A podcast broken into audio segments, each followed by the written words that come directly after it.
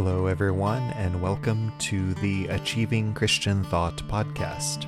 I'm your host, Brian. Hey, thanks for listening in. This is Robert. Hey, I'm Zach. Join us for each episode as we apply the gospel to dive into the inner workings of the Christian faith. Are you agnostic or atheist and want to understand Christianity better? Want to learn more about Jesus? Discuss the differences between the modern and early churches? Or maybe explore some of the Bible's most interesting characters? Then we hope you'll join us in Achieving Christian Thought. Welcome back, everyone. Another episode of the Achieving Christian Thought Podcast.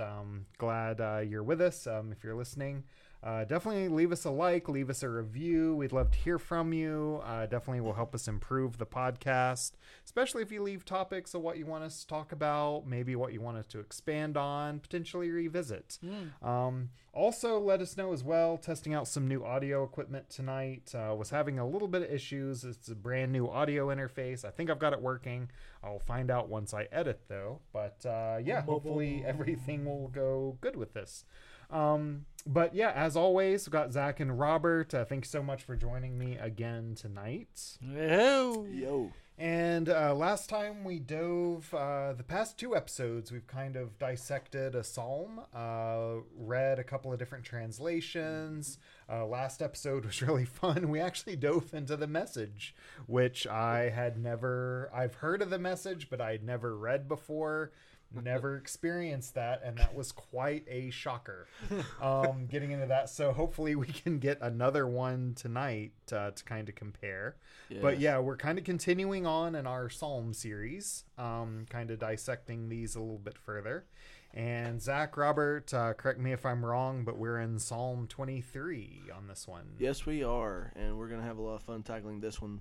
The thing that I always like to open up with about this psalm in particular is if you'll notice, it's basically Hollywood's favorite psalm. Now, this is usually the funeral psalm. Mm-hmm. And so people usually hear certain verses in this psalm that are quoted, and they immediately think of either a funeral they've attended in real life or a funeral scene from a movie, because there's always the priest or the pastor quoting verses about the valley of the shadow of death, and we'll talk about what that actually means. I will fear no evil. Except you. But what this psalm really talks about, when you look at the whole thing in particular, just like the one last week, it's also a psalm of David. And in his early years, he was a shepherd looking after his father's sheep. And he would actually spend the time, it was just him and the sheep, and he would spend time alone with God. And he would produce some of these songs during those days. And so for David, of all people, to write down the image that pops into this psalm in the very first line and carries it through all the verses, it carries a lot of weight for him in particular because he knows what it means to be a shepherd.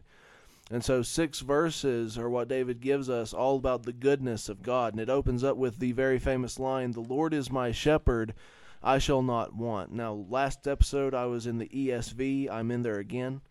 But that's the opening line, "The Lord is my shepherd, I shall not want." And that actually ties the entire psalm together. The whole thing could be summarized in that sentence. But what exactly does that mean? And he answers those questions through the rest of the psalms for the rest of those 6 verses. But if the Lord is your shepherd, it literally has the image of you as a sheep, and God is the one in charge of you. He is the one who is watching over you, making sure that you're provided for, making sure that you have a place to be. And this is true spiritually, and when God chooses to provide, he can provide physically as much as he wishes as well. And so we're in good hands no matter what actually may come in life. But the very first statement, "I shall not want because God's my shepherd," what does it mean to not want? Just to jump to the spoiler, it basically means not to be in need. Zach, what is the first sentence in your translation, the NLT? It says, "The Lord is my shepherd. I have all that I need." Perfect. I accidentally quoted that word for word and didn't realize that the NLT said it word for word like that. You're good. Now, what about... Now, let's go to the paraphrase where Brian's hanging out. God, my shepherd, I don't need a thing. Amen. That's right. Preach, brother. Don't need a thing. Don't need a thing. Sassy like a jazz player on a street corner in New Orleans. I don't need a thing. I don't need a thing. Hallelujah. So because he's my shepherd, I don't need a thing. And he goes, it just sounds so much like a country song. I'm distracting myself. Oh, my shepherd, I don't need a thing. Mud on the tires and a single little string. That's all you need. Oh, jeez. Robert Shaheen, come on now. Oh, boy. I'm making my own paraphrase. Yeah. But... Not needing anything goes into verse 2, and it has that same image of you as a sheep. He refers to God, obviously, the whole time. He says, he makes me lie down in green pastures. He leads me beside still waters. And so it's an image of both land and water, the things that a sheep would need to survive. The shepherd, in real life, a shepherd would make sure that a sheep was able to find clean water, make sure that a sheep was able to find sources of food out in a field. And so basically it's just two ways of saying he provides for me.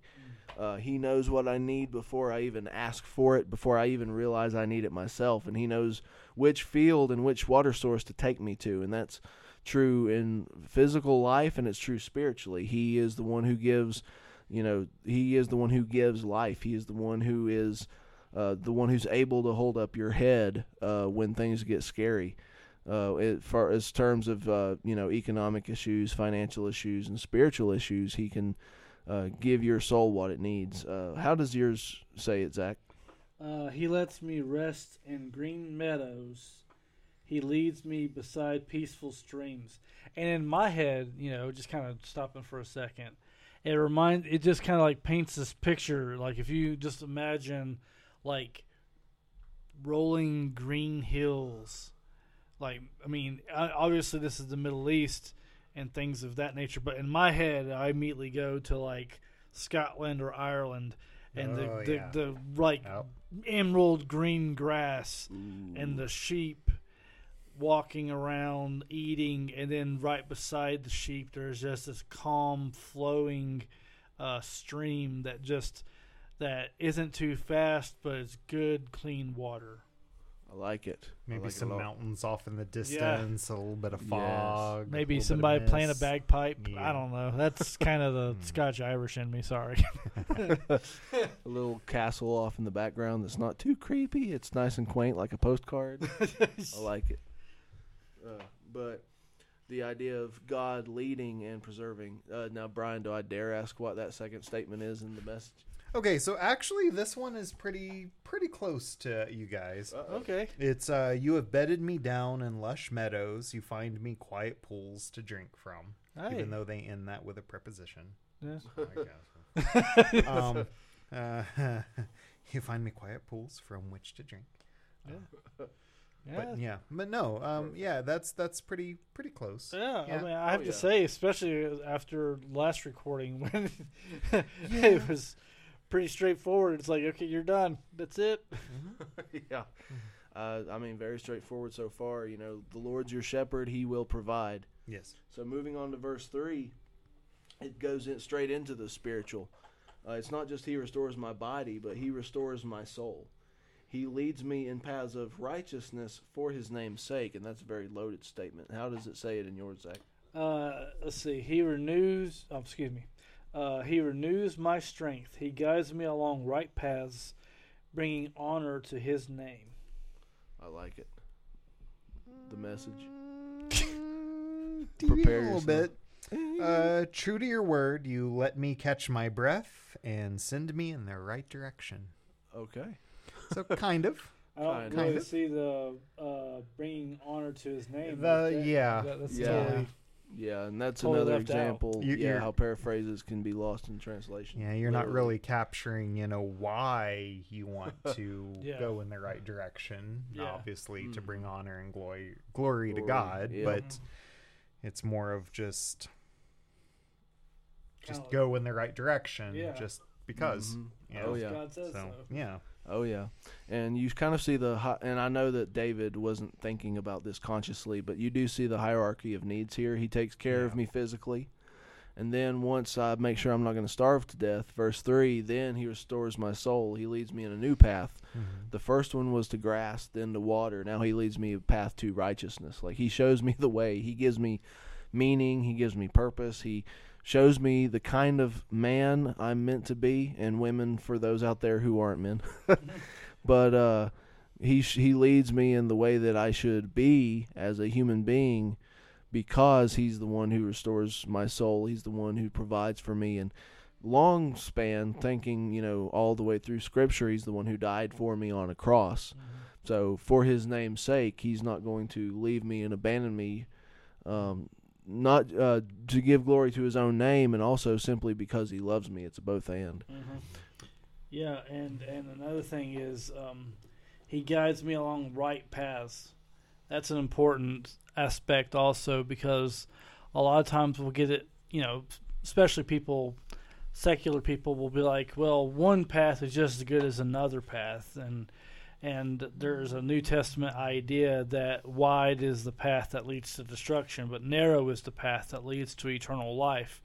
And it says right here, he guides me along the right paths, which indicates that there are right paths to go and also wrong paths to go. So. Yeah.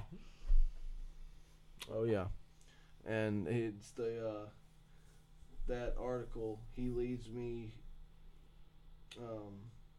does it repeat the statement in your translation, Zach? He leads me where?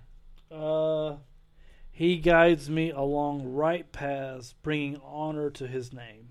Okay.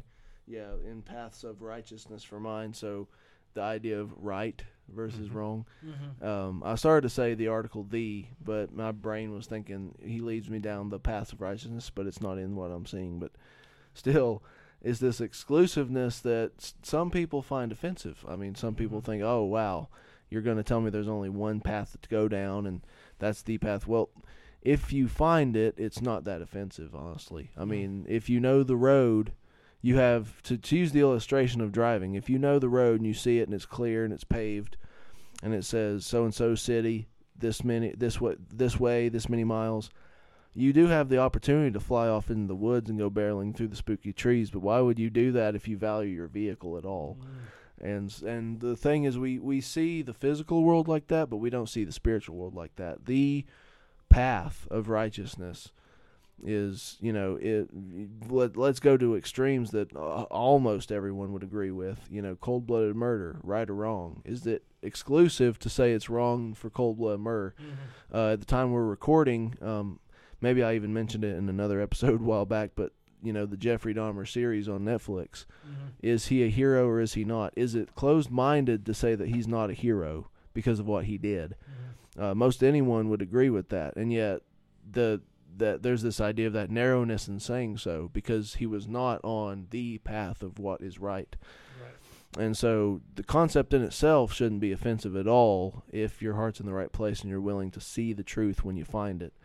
And that's the whole point is, God will lead you to the truth. He's the author of it. He will show you to it. And he's going to bring you down it until you find who you really are in him and what that means and who you could be through him because of who he is, if that made any sense. That was kind of a word salad I tossed up there. But it's delicious. Well, the thing is, and kind of going on a little bit of a tangent here, but kind of going back to what you said about, cold-blooded murder, we can all agree that's pretty bad. Yeah, I hope. And there's certain directions that are clear-cut the right path and clear-cut wrong. Mm-hmm. Like, even if you look at cultures all over the world, there seems to be a universal set of morals that no matter what culture you're from, I would say, I'm not... I'm not worldly. I'm not a very cultured individual, but I would assume there's not many cultures anywhere on the planet where they find murder completely acceptable, just blatantly stealing from your neighbor, or how you treat your wife, or how like, like, even if people, like, in the ancient world didn't have a high view of women, because there were that was out there like that, but the reality of it was is they still, like, there was still, like, laws about that. Like, you couldn't just go up and be like, okay, well, that's your wife, well, I'm going to take her from you. No, society would be like, that is the wrong thing to do. You should not do that. Yeah. And there was punishment involved for that. Mm-hmm. Mm-hmm. I'll edit this next phrase out, but I said universally, not really many cultures where murder is acceptable, and I was going to say rape as well, but then I started thinking of some places in the Middle East where they murder and rape pretty much indiscriminately, so I kind of was like, I don't want to bring Islam into this, because there's a lot of that in Islam. Yeah. So I may have to revise that. I don't know. I'll definitely edit this part out. The thing is it's, but the reality of it is even with that, there is conditions for it. Like, and you have to meet those conditions. Like, even in the concept of, like, rape and things like that, it's because they have such a low view of women, but there is still there is still punishment for the person who does those things. Like perhaps the father has the final say over what happens with the woman or whatever, but there is punishment for the person who conducts the rape.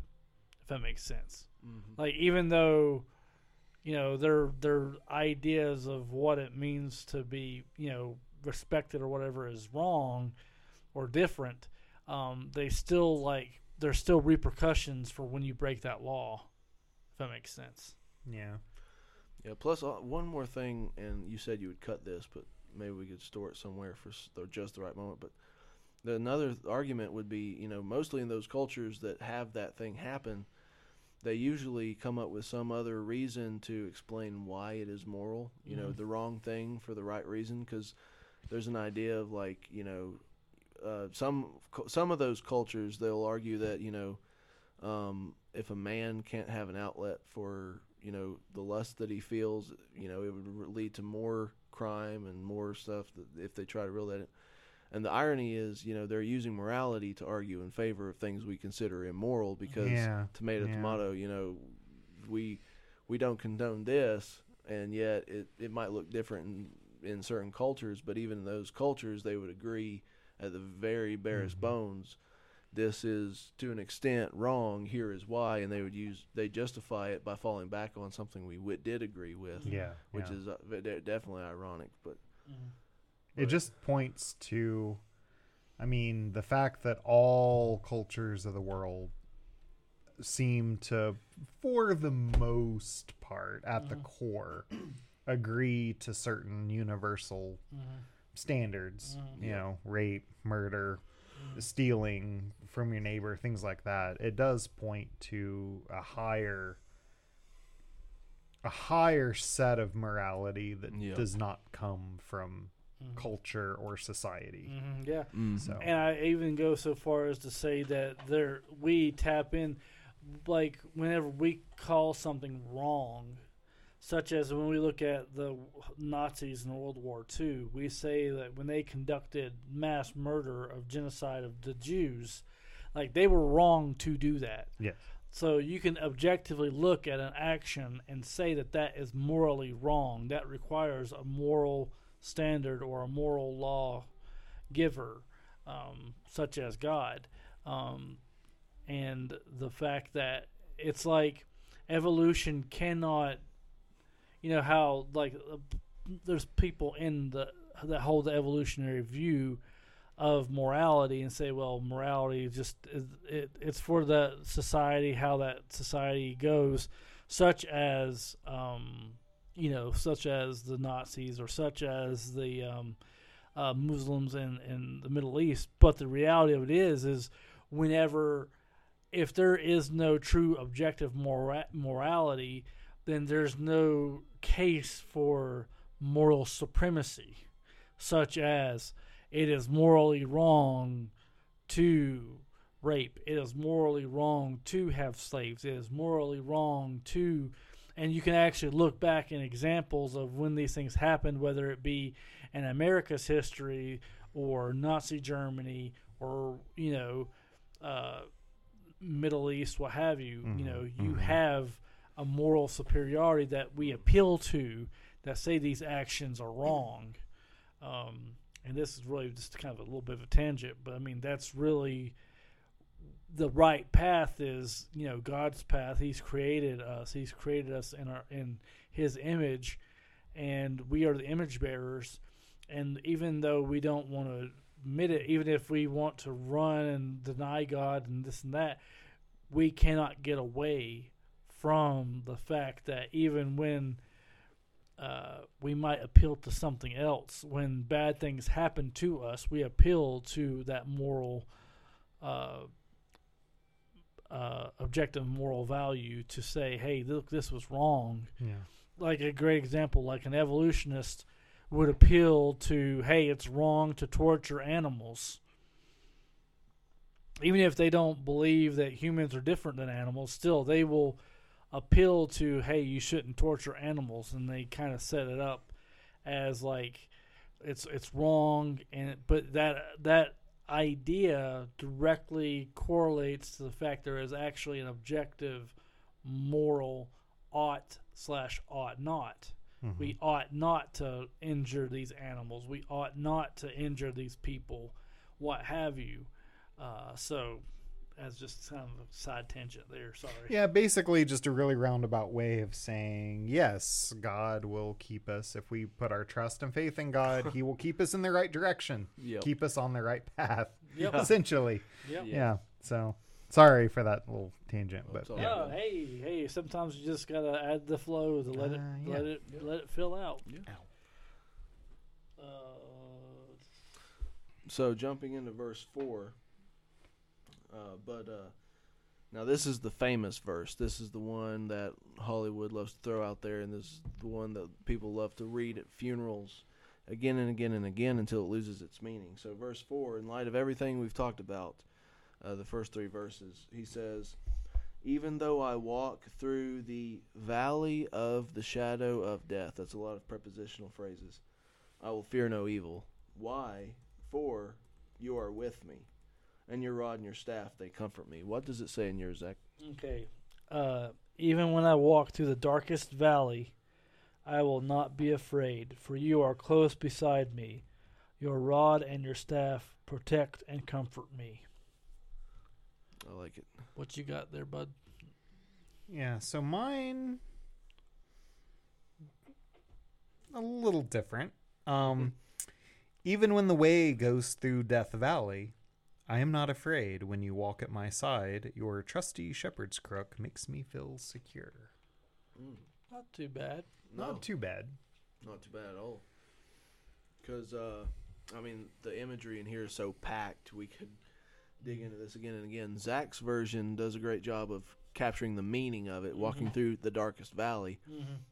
I will admit I love the NLT, but that's one instance I love the ESV more. Well, it's closer to the text anyway, but that phrase has kind of become iconic in funeral culture. You know, the valley of the shadow of death. And so we've got this big metaphor.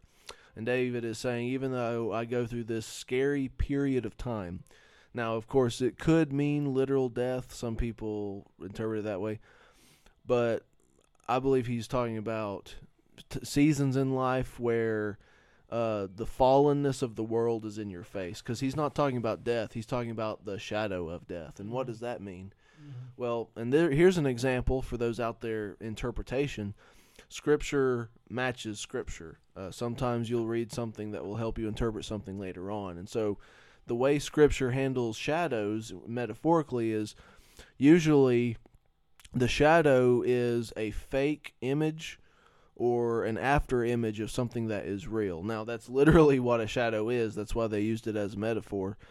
You stick a bottle of water on a table, and the shadow of the bottle is going to be cast across the table. It's going to be shaped like the bottle. Depending on the angle of the light, you could probably guess what that shadow is of without seeing the actual bottle itself. but it could also stretch and become thin. It could become darker or lighter, depending on a lot of different factors. And so when Scripture talks in several places, when it talks about the shadow of anything, Paul talks about many of the instances in the Old Testament being shadows of Christ to come when he was promised in subtle ways that were metaphorically fulfilled. It talks about this being something that reflects a bigger truth. For example, another example, honestly, Paul talks about how the temple on earth was just a shadow of the real temple in heaven that no one alive has ever seen. And so when he talks about the shadow of death, it's literally, it's not the fullness. It's not actual death itself, even though humans, of course, all have to face it. But when that shadow of death is cast, when you see something that reflects the reality of death, not just physical death, but spiritual death, moral death, everything from natural disasters to horror on the news. When you're walking through the valley where that shadow is cast and you're having to see it and be reminded of it, it's kind of like goodness is the sun and the shadow of death has eclipsed that for a time. And everyone has experienced that in certain ways, either deaths in the family or uncertainty due to, the list goes on and on, medical situations, problems within your family that don't involve death or medical, but, social situations where people are just infighting, constant list of things, and everyone has experienced something from it. And when David says, when I go through that valley, when I'm living that time, when I have no idea how certain things are going to get through, I have no idea how it's going to end, but I'm tempted to let it keep me up at night, I will fear no evil. And it's talking about literal outward evil like Satan. It's talking about inner evil like temptation. It's talking about natural evil like a hurricane that tears up your home. I will fear no evil, for you are with me. And it's this idea that this is a God who walks through the shadow with David. He is not spurned by the shadow. He is willing to go through that valley with him. And it doesn't say this in the Psalm. No Jew who read this during David's lifetime would have thought of this right away. But looking back, that's the perfect picture of Jesus. Mm-hmm. Someone became flesh. He came right into the world is one big valley of shadow of death to him. And he stood in that shadow for 33 years. Oh, yeah. And it finally blotted him out, and then he conquered it. He is the Son, S-O-N and S-U-N. Mm-hmm. But he's the one who destroyed the shadow of death. And David already said, before he was born, hundreds of years before Christ was born, he was praying to the same Christ, but he was saying, you are with me, therefore I will fear no evil. Your rod and your staff, they comfort me. And the irony is that when we hear words like rod and staff, we usually think of discipline, being struck, being condemned. And he says, it comforts me because you have these. And so the image of going through the valley, you have this comfort because the shepherd has these tools. You have a hooked, the shepherd would have a hooked rod. And if the sheep started to travel too far, he would gently put that hook around the sheep's neck and just tug it so that it would just steer in the right direction mm-hmm. again. And he says, I know that you are with me because I feel your rod steering me through this darkness. Mm-hmm. I can't see because it's too dark, but you know exactly where to go, and you're leading me every step of the way. Therefore, I will fear no evil. Right. Any other thoughts on this? No, you hit the nail on the head. In my head, and you've touched on this already. It's like you just imagine, if you could have put yourself in the scene, I guess you could say, kind of like how I said before, like there's the green pasture or whatever, and imagine that you're just walking into this really dark area, or God guides you into this dark area, and having that knowledge that God is with you through that, that brings comfort. So often, especially in the times of hardship, we also often ask the question, where is God? Why isn't he here? And our emotions, rage, and our fears are amplified. And, especially like if you imagine, like if you are in a dark room and you don't know where you're at, like the fear and all that is heightened to like just overwhelming situation, overwhelming like emotions. But like in that situation, if you remember that God is with you, God is here, Jesus is with you, He is walking beside you, He is guiding you, He is with you. The Holy Spirit is directing your steps to go in the direction that He wants you to go, to walk in faith. And you can even tag this in to to the previous episode, the previous psalm. I mean, it's not necessarily good to do this because it's not actually connected, but it's like, even though I'm walking through this fear-inducing situation, remembering who God is and choosing to walk blamelessly, following Him, saying the truth, speaking the truth, walking in the truth, walking in the light, not giving in to gossip, not pursuing, even going back even to Psalm 1, not partaking of the company of sinners, and not you're just choosing to walk a different path, even though you may not see the reasons why you're walking through this dark valley. You stay faithful, you stay consistent. And that's just kind of like an idea that just kind of came there, you know, just like, even though you're walking through this valley, just stay trusting in the Lord, because His staff and His rod and His Spirit are there to guide you and direct you. And if you don't give up, if you don't faint, if you keep moving forward, He will guide you through that valley. He will put you up on the mountaintop, because that's the reality of it. Every single believer out there will experience seasons of valleys and seasons of mountaintops. And when we rely on God to get us through the valley, we don't try to get ahead and do it ourselves. We actually stop and we wait on the Master. We let Him guide us and direct us and push us in the direction He wants us to go. Great stuff. Phenomenal stuff. And so we're now, not right away, but we're slowly starting to land the plane in these last two verses. And David's just been talking about the goodness of God. Who you are comforts me in the midst of evil. And so now, verse 5, he's talking about how you give me blessings even though I'm surrounded by enemies. And if anyone, and I said something similar to this last time with the other psalm, if anyone was surrounded by enemies, it was David. He knew what it was like to go through the valley of the shadow of death, because in his situation, they were literally trying to kill him, so his shadow could have become the object very quickly. But he says, verse 5, You, God, you prepare a table before me in the presence of my enemies. You anoint my head with oil, my cup overflows. So you've got three ways of saying how blessed you are, because God has been chosen to be so good to you. And so you've got, the first metaphor is a meal. You prepare a table before me. So basically you set out a feast of friendship with me in the presence of my enemies. And so this image is very, very intense, to be honest. It's this idea of, he sits down to eat and his enemies are right there in the room.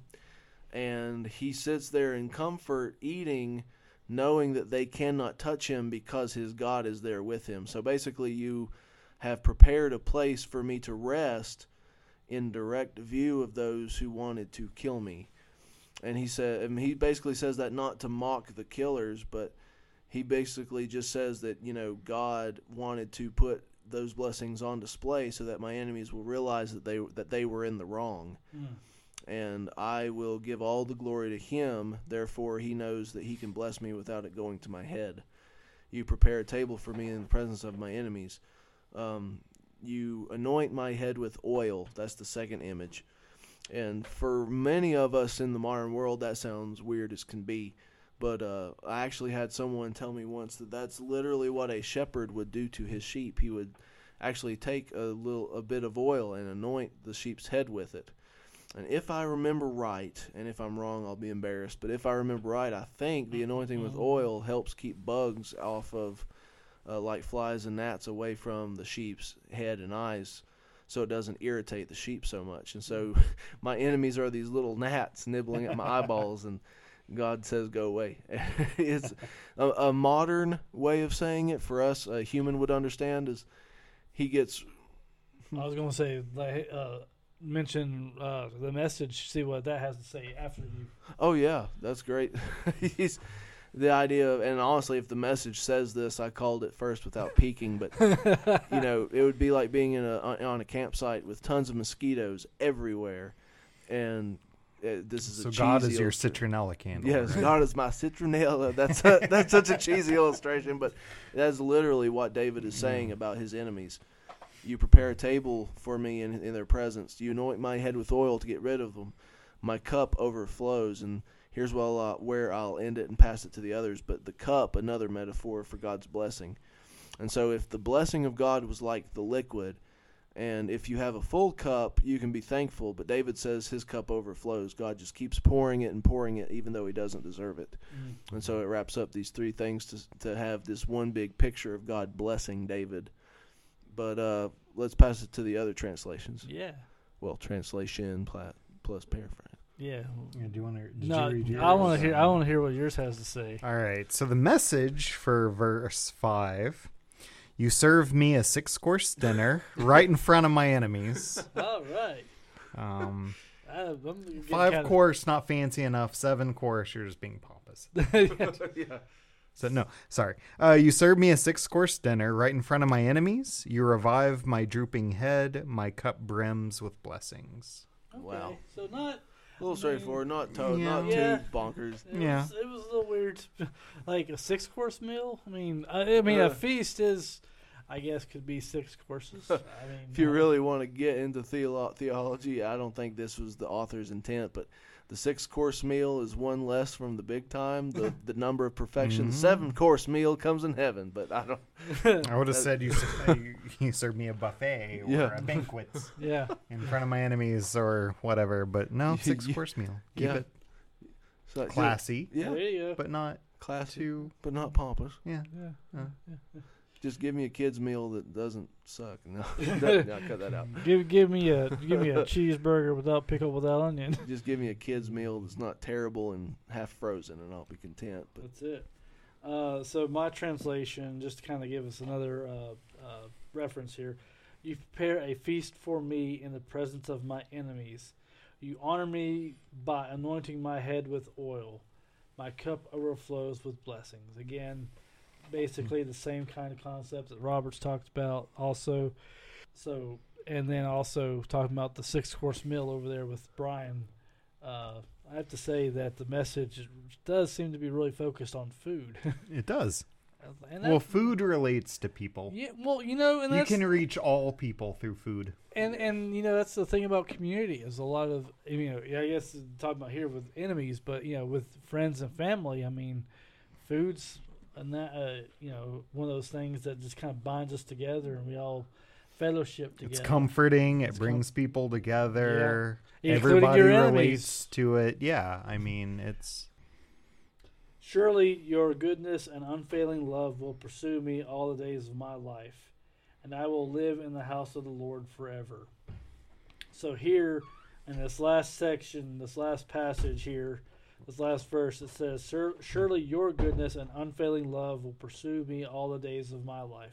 So, again, you see kind of like the fact that here David is talking about who God is, mm-hmm. and the fact that you can attribute goodness to God, yep. and his unfailing love that does not end. That is, I can't remember what psalm it is, but one of the key phrases is that it says, like, your love endures forever. Do you remember what psalm that is? But it's like there's a verse, and then so that it gives a couple lines, and then it says, and your love endures forever. And it's like, I want to say it's at least a dozen, if not more, verses, and it ends with, and your love endures forever and ever. Just the repetition is like to keep in mind that God's love for us, for those who repent and believe in Jesus, never ends. Mm-hmm. Again, I'm tying it into the New Testament because if you're not careful, you might miss that. And so you always got to tie in with the New Testament to the Old Testament. Don't let the thinking of the Old Testament confuse you about that. Good stuff. But like to back up what Zach said, you know, surely goodness and mercy shall follow me all the days of my life. You know, it's basically talking about just the goodness of God, and you hit the nail on the head so much I don't have much to add. Okay. It's just the idea that, you know, he is with me and he will continue to be with me. Mm-hmm. And I don't know for sure, I haven't read this. This is just my sanctified imagination, but the psalm you mentioned that keeps repeating that line, mm-hmm. a lot of these were communal psalms. Mm-hmm. These were things sung as a community, especially things called the songs of ascents. Like as they marched up to Jerusalem for the feasts, they would actually sing these songs. It's kind of, I think it would be safe to say this. It was kind of like the Jewish sanctimonious version of 100 bottles of milk on the wall. It's like, we'll sing this as we go down. As we go up to Jerusalem, we will sing this. So I wonder if there may have been a song leader that sang the off verses, mm-hmm. and the crowd would respond, his love endures forever. Mm-hmm. He would say something else, his love endures forever. And I just imagine this massive camp of faithful Jews and that kind of thunderclap that would go up if it was the people shouted that, his love endures forever. And so this idea that, you know, as David is marching like they did through life, metaphorically speaking, he gets to chant that again and again because he knows that God is good. You know, God's proven who he is in the past. He's still proving who he is in the present, and he knows that the future will be there with the same God without any change in who he is. Mm-hmm. And so leading into that last line, you know, he says, they'll pursue me all the days of my life, and I shall dwell in the house of the Lord forever. So he's going through the course of life in a single sentence. Mm-hmm. For as long as I live, this will be with me. And then I'll dwell in his home forevermore after death. And so he's basically talking about just the idea that, you know, since this God endures forever, that goodness never has to end. Mm-hmm. And the same God that saw me through the valley, when I finally reach the other end of it, then I will be with him for always and forever. How do the other verses in this psalm? I've already went over mine, so I'll let... Bless me. Yeah, so actually verse 6 of the Message is actually pretty solid. Pretty solid. Your beauty and love chase after me every day of my life, and I'm back home in the house of God for the rest of my life. Oh, okay. So not bad. No. Yeah. And you see a recurring theme throughout the Bible where it compares God's love to a pursuit of God's constantly pursuing, chasing you. Mm-hmm. And that is really a great description of how he views us. Yeah. Like no matter what we do, no matter how bad we mess up, how horrible we fall, he's always pursuing us. He's always wanting us to turn to him and look towards him. Mm-hmm. And he never stops wanting us to want him. He's always after us, after our hearts. And that's really for the God of the universe to, like, when you start wrapping your mind around the God, the creator of the entirety of everything, actively is pursuing you, right? As small and as finite as we are here on earth. I mean, that's really kind of an incredible thing when you really start from an existential point of starting to think about that. It's mind blowing. And the thing is going again, tying back into Psalm 15, talks about where how does mine word it here? Speaking the truth from sincere hearts. Again, it just kind of adds into that whole element of, you know, God pursuing those who has that sincere faith, that sincere belief, and that sincere trust in him. you know, it just continues to add like more depth to that. He provides sustenance. He provides direction. He provides company. He provides comfort.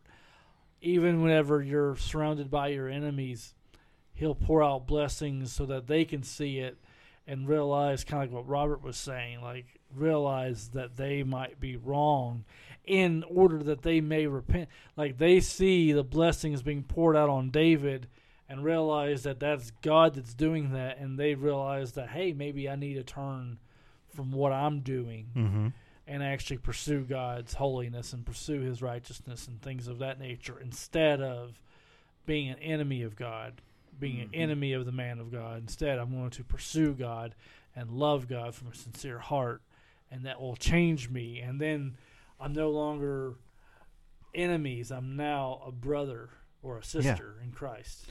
And the further up in this one, in Psalm 23, of once you know that God is there, and once you are with God, or, you know, God is with you, like you can literally face anything that life throws at you, and you do not have to fear anything. You don't have to worry. I mean, it's obviously natural for us to worry and fear things, but this is just such a great comfort of knowing that, you know, the creator of the universe has your back no matter what you're going through. And that nothing, ultimately, nothing can, you know, can separate you from God. Nothing can, you know, take away your salvation. Nothing can take away your eternity with him, no matter how bad it gets. And you can even apply the metaphor of going through the darkness, you know, talking about you get a bad doctor's report. You know, you find out your spouse has been unfaithful. You find out your parents have gotten a divorce. You know, like you can insert whatever darkness there and know that God is still there, still with you, and he is there to comfort you. He's there to guide you and direct your paths, and just stand firm in him, stand firm in following his ways. And it just, even though it may not be easy, but the ultimate, the end goal is you will one day be with God. And that's the hope. You know, I'm tying in kind of like the New Testament here, but that's one of the things that we look forward to, is the day that when we're no longer in this world, we're no longer sojourning in this period of time, we go to heaven and we get to be with God forever and ever and ever. You know, just like it says, I will live in the house of the Lord forever. The end. No one can take you out of that. Cancer can't take you out of that. Divorce can't take you out of that. Homelessness can't take you out of that. Losing your job can't take you out. None of these things that might be a hiccup in our world today will not remove you from God's dwelling, house of the Lord, forever and ever and ever. You will be with God forever. Amen. Anything else, guys? Amen. To close us out, you know, the idea that the Lord is your shepherd. For those who don't know him personally out there who might be listening, you know, the opportunity to know him as your shepherd comes through Christ. And so if you don't know what that means, please don't hesitate to reach out to us on the website. But for now, and this is something that appeals to literally all of us, believers, non-believers, anybody who currently breathes. We don't touch politics as a rule, but at the time of our recording, it wasn't too long ago, the President of the United States stood up and told the country that we're closer to the possibility of a nuclear disaster than we've been since the Cuban Missile Crisis. And so when you hear something horrible like that, I mean something sweepingly horrible, on top of, you know, the smaller things that can happen to you personally, you know, the whole world, or the whole Western world, is on edge about this. Now, there's no more comforting word than the idea that, you know, nothing will separate you from God. You will dwell in the house of the Lord forever. He leads you beside peaceful waters. And however it ends, we know that the same God rules over the world that ruled over David's world in his time. And so that's definitely a word of hope that the world needs, is there is a shepherd guarding over this chaotic little ball in space. Mm-hmm. And what would be Paul's response to this idea, of who is watching us, holding on to us?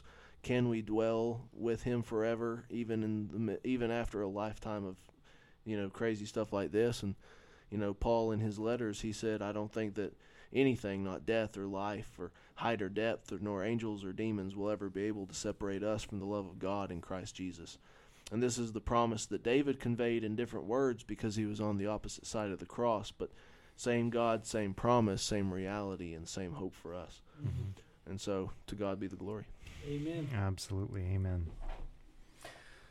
Well, thank you, Zach. Thank you, Robert. I hope everyone out there listening has kind of been enjoying these deep dives into the Psalms and kind of teaching people how to take Scripture and how to dissect it and how to pull the different meanings out of it. Yeah. You don't have to have any sort of advanced knowledge. You don't have to have any advanced degree to really dive into the Word and start picking truths and meanings.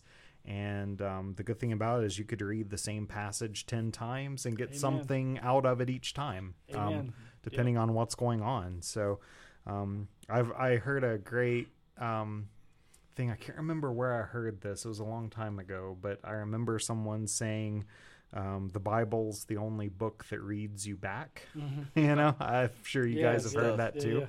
Yeah. But no, this has been fantastic, and definitely leave us a comment, leave us a message if you want us to keep doing more deep dives into different Scripture like this. We definitely can. We've got a lot of material to go through. Absolutely. So, but no, this has been really great, and I wanted to bounce some ideas off of you guys for the next episode, or the next time we meet back up and record. I can't remember, I'll have to go back and look at the other podcasts, but have we done a deep dive or an episode into how to exactly approach asking Jesus or like converting or like what does that actually look like? What does that mean? Yes, like how do you actually... Let's say you do want to take that step out there, or you have someone, maybe a listener out there who's not really well versed, but they're a believer. They have a friend, relative, someone they know who want to take the plunge. Mm-hmm. What does that actually mean? How do you approach that decision? Mm-hmm. What do you actually pray? Right. What does that prayer do? What does that prayer mean? Mm-hmm. And then maybe go into the next step after a profession of faith of baptism. Right. Why do we get baptized? What's the purpose of that? Hey, yeah, absolutely. Things like that. Like, what does that mean? Absolutely. And I can't remember if we've touched on that, or if we have touched on it. I don't think we've done a fully deep dive. I don't think we have. No. But yeah, so I think that would be kind of just to give us a little break.